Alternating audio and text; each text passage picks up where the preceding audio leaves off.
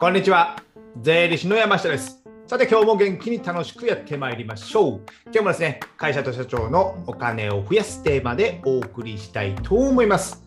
今日のテーマですね、えー帳簿や請求書、このことについてね、ちょっとお話ししたいなと思います。まあ、堅苦しい仕事のことなんですけども、意外とね、ちょっとね、まあ、年末が近づいてきたりするたりするとですね、まあ、整理整頓しようかとかですね、やっぱ数年ね、事業やってると、書類が結構溜まってきて、これっていつ捨てちゃ捨てたらいいんですかみたいなことがあるじゃないですか。ですので、ちょっとね、えー今収録してるのが年末近くですので、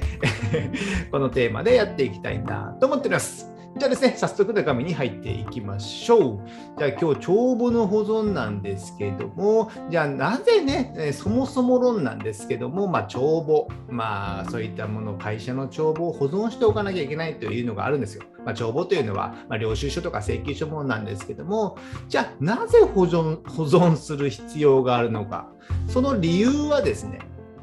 あの日本の税金の申告の流れ、まあ、システムを理解していただいたらいいのかなと思います。日本の税金はですね、ま会社とか個人で自分でまず税金っていうかね、えー利益がこうなりましたと。で、それで税金計算して、それを自分で申告する。まあ、皆さん申告されるわけじゃなくて、まあ、僕らみたいなね、税理士に頼んだりするとは思うんですけども、その申告をして、ね、税金を納めますよ。これをですね、えーこのシステムの流れを申告納税方式。自分で申告して納税方式っていうのがあるんですね。申告納税方式。まあ言葉だけね、簡単に理解していただければいいんですけども、ですので、これってね、自分で計算してる納税者、あなたたち、皆さんが、えー自分で計算して税金を計算してるので、ってるかどうか分かんないんですよ。間違ってるかもしれない。まあよくニュースとかであるってね、脱税じゃないですよね。まあ計算が間違ってたみたいなのがあるじゃないですか。ですので、合ってるか確かめる。このことをね、まあ、税務調査とかが言ったりしますよね。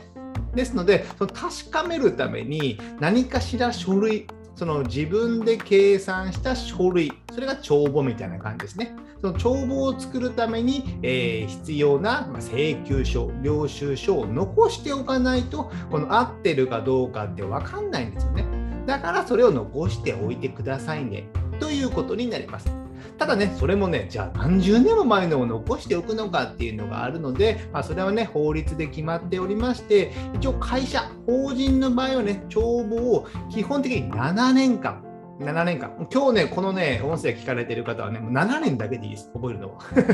7年保存と。7年帳簿は保存。これだけ覚えておいてください。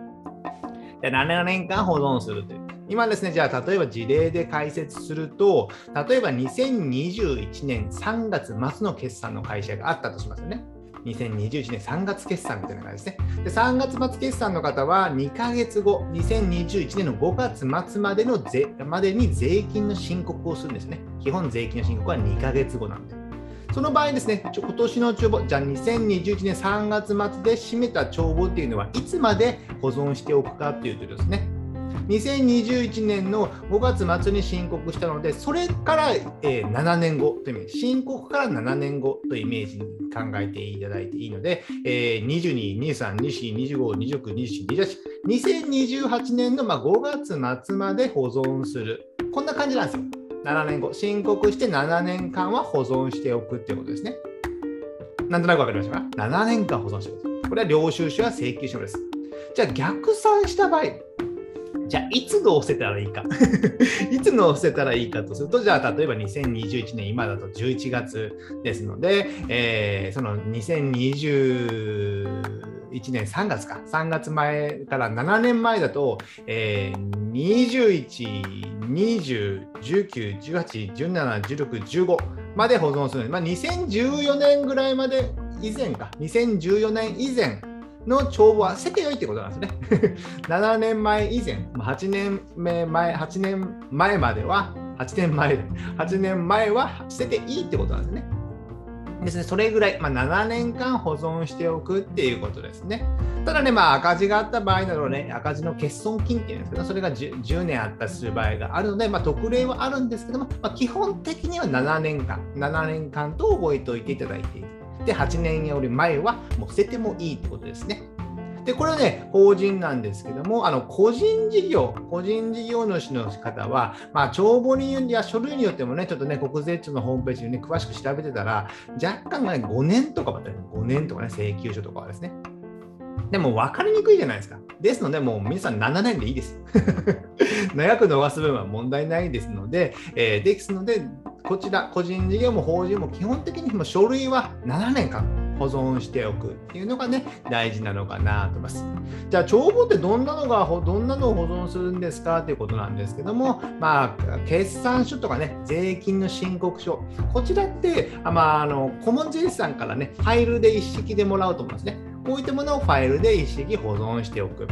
あとね、相関上元帳。この相関上元帳が大事な書類でですね、これは取引を記録した、まあ、これこそ帳簿みたいなものですね。この相関上元帳。まあ、顧問税理士さんからね、えー、あの1年に1回ぐらいもらう、なんか厚いね、えー、分厚い、もう電話帳で、ね、みたいな感じで、えー、枕にしかならないようなね、使い勝手がないようなね、えー、相関上元帳というのがね、ありますので、こういったものも保存しておく。あと、領収書とか請求書、取引である、えー、何々を使いましたとか、何々を請求しましたとか、そういった請求書関係とかをね、まあ、保存しておく。そういうことになります。まあ、基本、紙での保存になりまして、ちょうどね、2022年の1月からね、いろいろ電子化とかもスタートするんですけども、この辺ね、内部のシステムとか、いろいろね、えー、揃えておかなきゃいけないので、まあ、中小企業でもまだまだちょっと現実的に厳しいかもしれませんし、えー、データの保存がね、きれいできてない可能性があるので、まあ、今のところはまだ紙なのかなとは思います。まあ、いずれね、電子化もね、えー、いろいろ進んでね、えー、やりやすくはなると思いますけど、今のところは紙で保存、これらのものですね。でですね、僕からのおすすめ。おすすめとしては、さっきの帳簿関係の書類っていうのは、決算書や税金の申告書とか、相関上元帳っていうのはですね、えー、基本的には紙でも保存しますけども、僕はね、このデデータで保存、PDF とかのね、データの保存をダブルでしておくことが良いのかなと思います。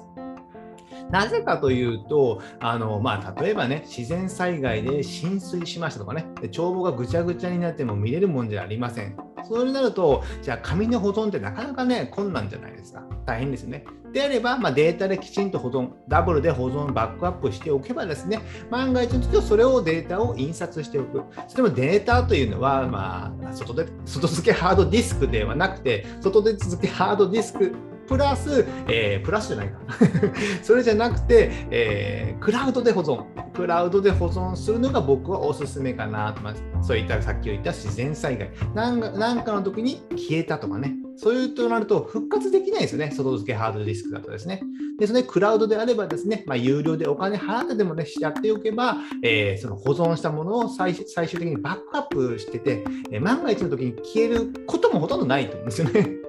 ですので、えデータでも保存しておく。で、まあ、余裕があれば、まあ、請求書や領収書、まあ、契約書はね、もうね、えー、あのデータ保存がいいと思います。データでも保存。で請求書関係も、まあ、読み込み可能であればね、スキャンしてデータで保存しておくのがいいのかなと思います。なぜかというと、あの2020年、まあ、コロナになって、まあ、リモートワークっていうのが当たり前になってきたじゃないですか。ですので、まあ、請求書のやり取りももう、あの紙でやり取りするので、まあ、紙でやってもらってもですね、それをスキャンして保存しておく。そうすることによって、まあ、リモートで仕事もしやすくなる。まあ、取引先とのね、えー、やり取りもデータで保存して、えー、ファイルに入れておく。そういったことにすればですね、だいぶ、えー、ダブルで保存しておけば、万が一のこともなくなる。それでリモートやリモートワークもやりやすくなるということになりますので、今日はこういった関係でやっておいた方がいいのかなと思います。僕自身もね、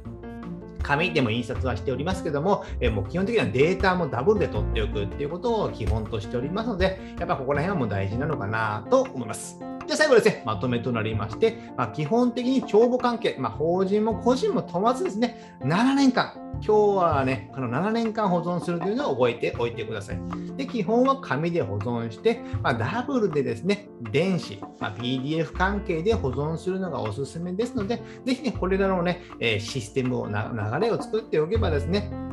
メールだけで、やり取りできるじゃないですか。ですので、こういったのが良いのかなと思ってます。じゃあ今日はですね、えー、帳簿っていつまで保存しておけばいいんですか？みたいな感じですね。まあ、基本的に7年間です。7年間。それ前は捨てていいです。まあ、決算書関係はね、まあ、それ以前でもやっぱ持っておいた方がいいとは思うんですけども、それはね、えー、データで保存しておく。7年目以前の分は、えー、データで保存しておけばいいじゃないですか。じゃスキャンしておけば楽ですよね。いつでも見れることになる。でも7年前の帳簿って見ることがあるかっていうと、ここを僕が、えー、10年税理士で独立して7年前の帳簿ってほぼ1件も見たことないんじゃないですかね。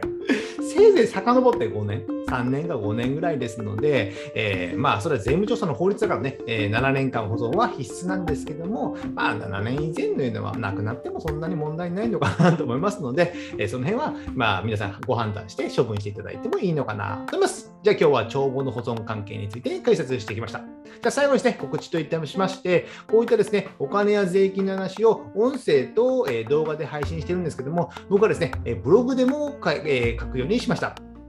こちらですね、新しいサイトを作ってですね、こちらのね、えー、会社と社長のお金を増やすブログということで、えー、これまでの動画とかの音声のコンテンツを文字起こししてね、自分でまとめておりますので、まあ、テキストで見やすい方もいらっしゃるかと思うんですよ。僕自身もあのテキストで読んだ方が早いですよね。なぜかというと、あの知ってる部分はテキストってすぐ飛ばせるじゃないパンパンパンって飛ばしていけばいいんですけども、動画や音声って早送りしてどこで何を言ってるか分かんないですよね。